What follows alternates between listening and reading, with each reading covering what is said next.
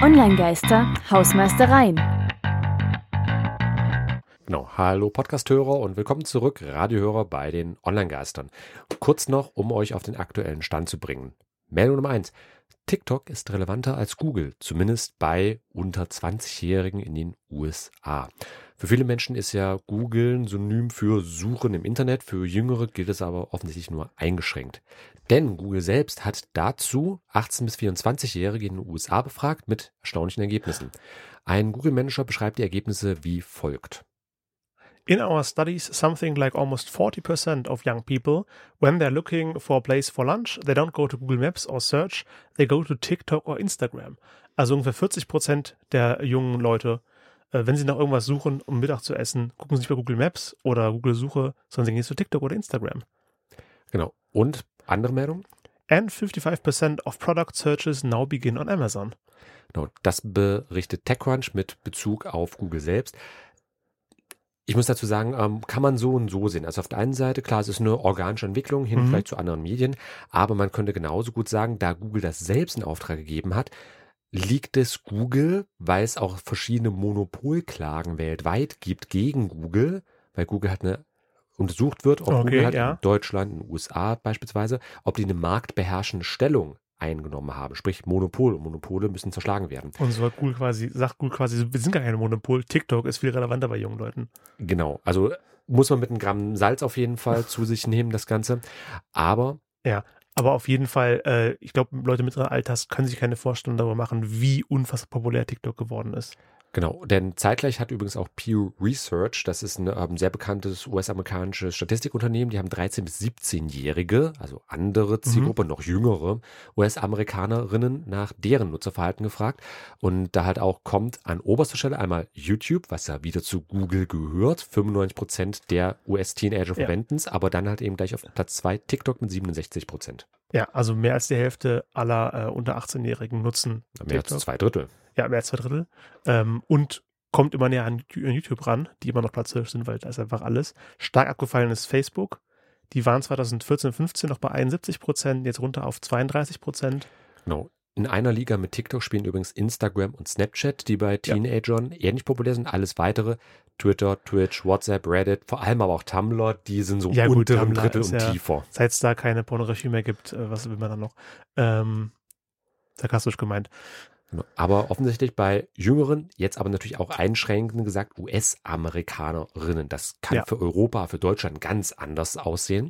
Aber dort spielt YouTube eine große Rolle, TikTok eine große Rolle und halt eben Instagram, Snapchat, also die, ich sag mal, neueren Plattformen, beziehungsweise die im Fall von Instagram langsam mainstreamigeren Plattformen, aber die halt eben die bei einer entsprechenden Zielgruppe halt als populär angesehen werden. Also hier zwei Quellen, die ähnliches aussagen. Und Ebenfalls eine Quelle, äh, die gleich terrorverdächtig geworden ist. Ja, von jungen Leuten kommen wir zu Erwachseneninhalten. OnlyFans hat Facebook bestochen, also den Mutterkonzern äh, Meta, um einige ihrer Models, also auch Kreativschaffende, die auf OnlyFans Bilder und Videos veröffentlichen, auf eine Terrorliste zu setzen, Ter Terroristen-Watchlist, wodurch sie bei bestimmten, für bestimmte Seiten in Such, ähm, Suchergebnissen nicht mehr auftauchen. Und damit Only, OnlyFans ist allerdings ausgenommen aus dieser Liste. Und so, wenn man bestimmte Models, Personen sucht, die auf OnlyFans entsprechende Sachen veröffentlichen, ähm, dann wird nur OnlyFans als Ergebnis angezeigt und bestimmte andere Plattformen, auf denen die Models ebenfalls Sachen veröffentlichen, nicht. Und somit hat sich OnlyFans äh, für einige Leute in eine gewisse Monopolstellung äh, manövriert, was ethisch fragwürdig ist, aber hauptsächlich stehen mehrere tausend eigentlich höchstwahrscheinlich unschuldige Leute auf einer Terrorismus-Watchlist. Äh, ja, die übliche Diskussion Freiheit versus Sicherheit. Was bringt da mehr an der Stelle? Aber es ist, ja auf jeden sicher. Fall. Es ist, nur es ist auf jeden Fall ein höchst faszinierender Missbrauch von Systemen, muss man ganz ehrlich sagen. Ja, Quellen in den Shownotes, New York Post darüber geschrieben, Independent darüber geschrieben. Ähm, man findet dazu einiges mhm. an Quellen. Genau. Und die Zeit wird jetzt etwas knapp, deswegen noch als kleine Schnellfeuerrunde unser Ticker. Ich stell dir vor, du bist 14 mhm. Und willst was machen, was erst ab 18 möglich ist. Autofahren oder was? Menschen überfahren. das, das ist also, mit 18 möglich, ja? Ja. Also du willst GTA spielen. Ja? Ah, okay. Ja. Wie überzeugst du deine Eltern? Mit einer PowerPoint-Präsentation. und das hat die liebe Iris Gavrik bei Couple of Podcast gefunden. Ähm, das hat eben ja 14-Jähriger eine PowerPoint-Präsentation vorbereitet hatte, um seine Eltern davon zu überzeugen, warum er GTA, also Grand Theft Auto, spielen darf. Sehr, sehr unterhaltsam an der Stelle. Wir verlinken es euch in den Shownotes, haben wir bei Twitter gefunden. Würde mich nicht überzeugen, wir 14 sollte kein GTA spielen, Punkt. Aber Andere Meinungen finden sich in der PowerPoint-Präsentation. Genau, ähm, aber weitere ähm, ja, Eltern-Kind-Beziehungen wären weiter wichtig, denn Snapchat führt Optionen ein, mit denen Eltern überprüfen können, mit wem ihre Kids Kontakt haben, laut New York Times. Äh, die Nachrichten selbst können sie aber nicht einsehen, also sehen, an wen die Bilder und Nachrichten geschickt wurden, aber nicht, was der Inhalt ist.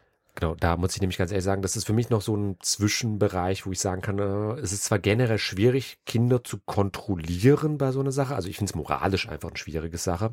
Ähm, aber dass man zumindest sehen kann, okay, mit wem, aber jetzt nicht was hm. man so ausgetauscht hat. Ja, es ist noch ein schmaler Grad und sagen kann, in gegebenen Fällen vielleicht ganz interessant, aber auf jeden Fall ähm, einfach mal als Meldung für weitere Funktionen, in dem Fall bei Snapchat, das halt eben ja auch bei Jugendlichen, wie wir ja vorhin als Thema hatten, sehr, sehr wichtig geworden ist.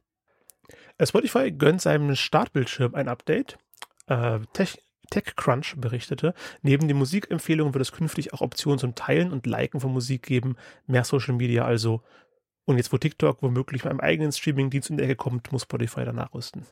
Genau, da gibt es nämlich auch gerade im Audiobereich, wir hatten ja Clubhouse auch schon ein paar Mal mit erwähnt gehabt, vor allem während der Pandemie, die sind ja inzwischen ziemlich wieder in der Versenkung verschwunden, aber sind ja diese ganzen Audiobereich, gerade ähm, zum Beispiel Twitter mit seinen Spaces, aber halt eben auch der gesamte Musikstreaming-Bereich ist im Kommen.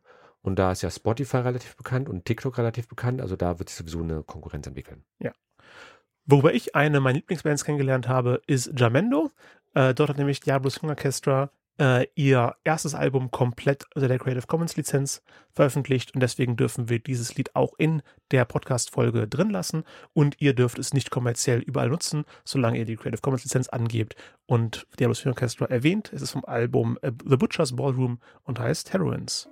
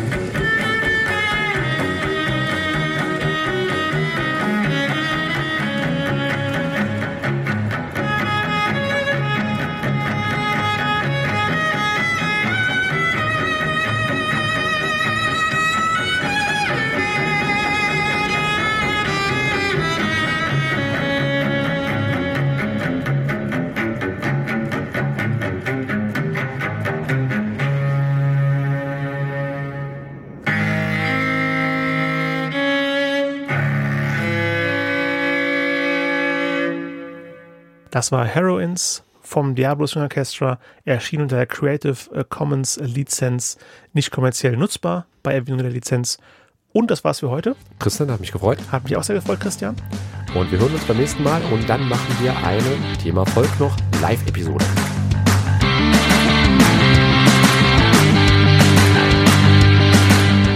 Das war Online-Geister. Radio über Netzkultur, Social Media und PR.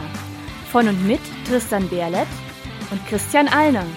Alle Links zur Sendung, Kontaktmöglichkeiten und das Archiv zum Nachhören gibt es unter www.onlinegeister.com.